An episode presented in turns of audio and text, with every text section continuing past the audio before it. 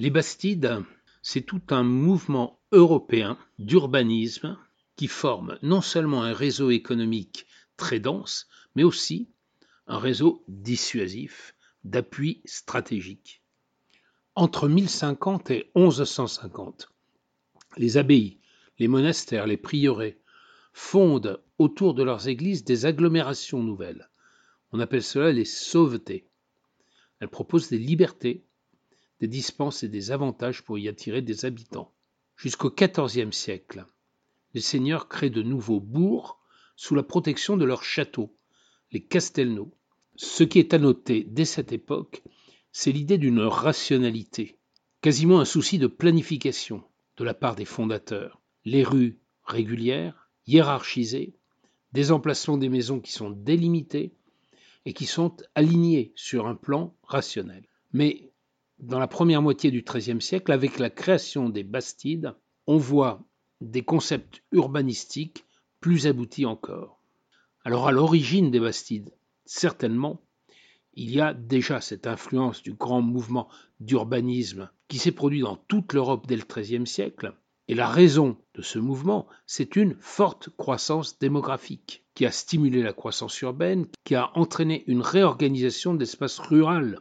Alors que l'Angleterre avait à peine 2,5 millions de citoyens, les pays germaniques 10 millions, la France en avait 16 millions en 1226 et 17 à 18 millions en 1328, 20 millions en 1345, soit une progression de 20% depuis le début du XIIe siècle. Et le sud-ouest fait partie de ce phénomène. L'Aquitaine comptait 625 000 habitants, soit 1/27e de la population du royaume. Les Bastides ont donc permis de fixer l'excédent de population qui ne trouvait plus leur place dans les villes existantes. Les Bastides périgourdines font partie d'un maillage qui intéresse tout le sud-ouest de la France, de l'Atlantique au Languedoc. Concentrées en Aquitaine, en Midi-Pyrénées, elles offrent un patrimoine extrêmement original, aussi bien sur le plan urbanistique qu'architectural. Entre 1222 et 1373, le sud-ouest de la France a vu la fondation de près de 400 bastides. En Périgord, elles occupent principalement le sud du département. En effet, suite au mariage d'Aliénor d'Aquitaine avec Henri Plantagenet, futur roi d'Angleterre, les seigneurs locaux avaient bien des difficultés à affirmer leur autorité entre le roi d'Angleterre, devenu duc d'Aquitaine, et le roi de France, qui voulait étendre son influence.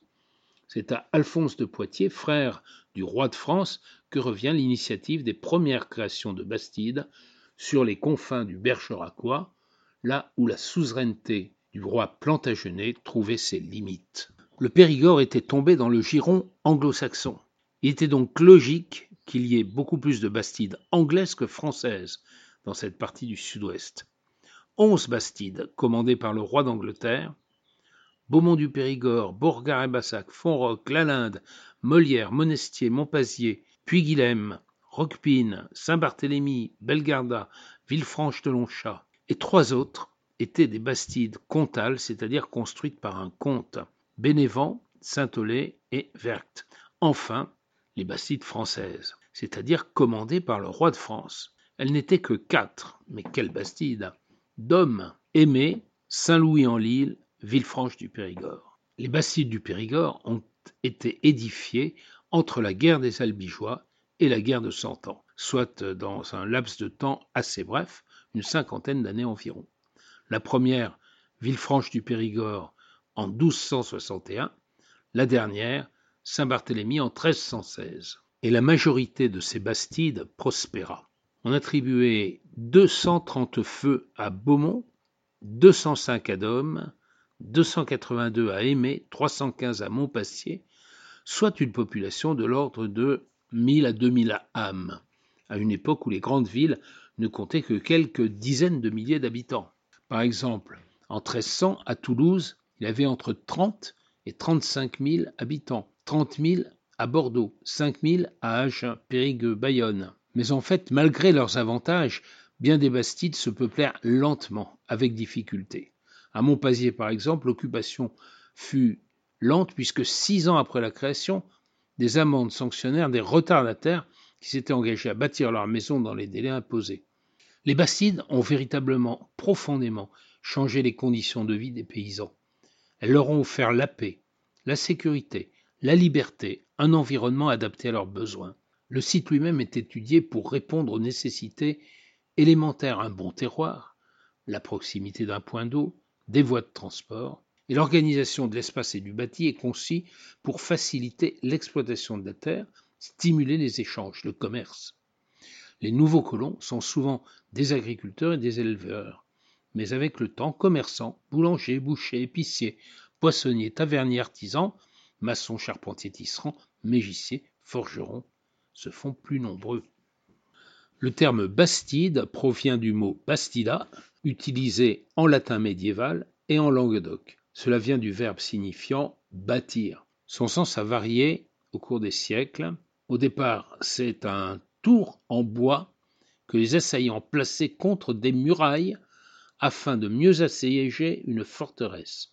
Plus tard, il désigne une construction provisoire, toujours en bois, destinée à renforcer une partie faible de l'enceinte.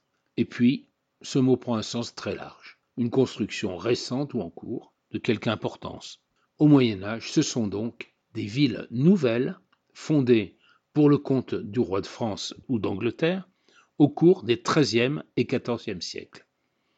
Ce sont des villes nouvelles, puisqu'elles marquent la rupture avec la cité médiévale organisée autour d'un château, d'une abbaye ou d'une église.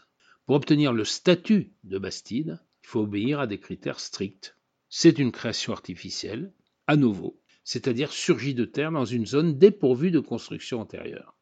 En règle générale, il ne s'agit pas d'un regroupement spontané d'habitants qui trouvent à un endroit donné des conditions favorables, c'est une vraie ville nouvelle qui concrétise la volonté d'un ou plusieurs seigneurs de rassembler des populations pour exploiter la terre.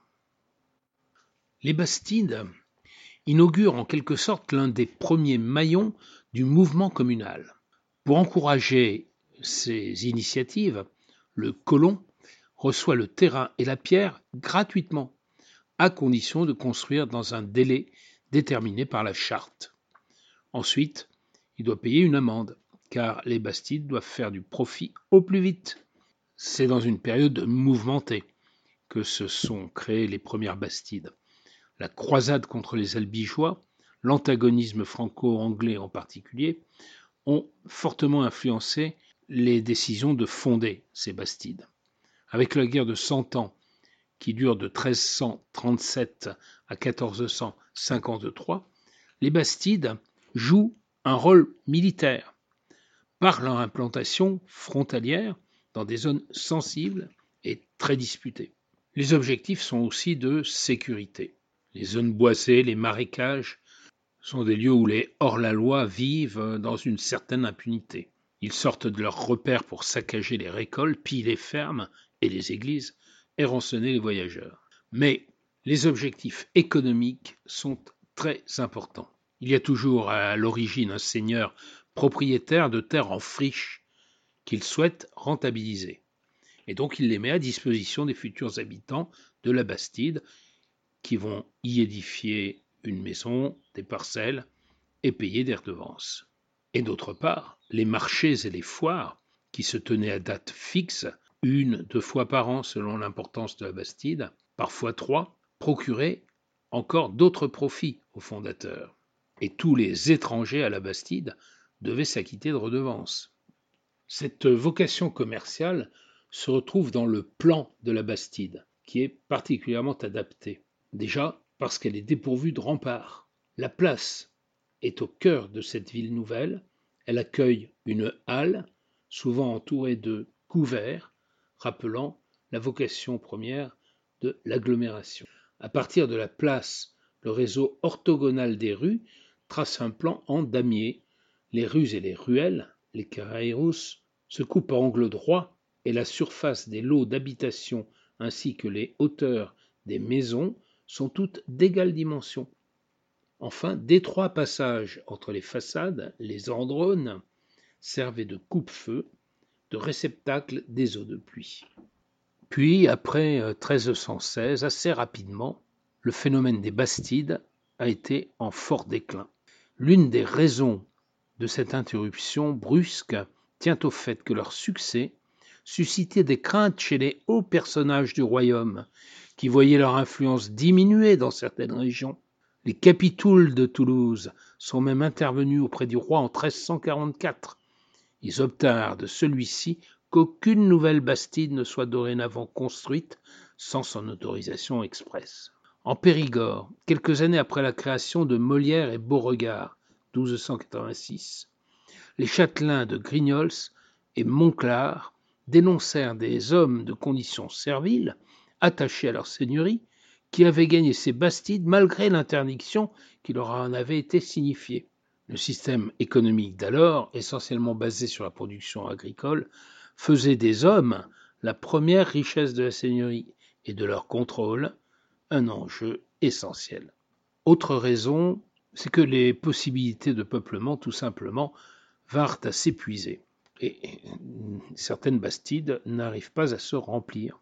Il faut dire qu'entre-temps, la guerre de Cent Ans avait débuté, 1377, et mobilisé bien des énergies. Mais retenons qu'en 50 ans environ, près de 400 bastides virent le jour dans le sud de la France, sur un territoire d'environ 50 000 km2, et beaucoup connurent un vrai succès.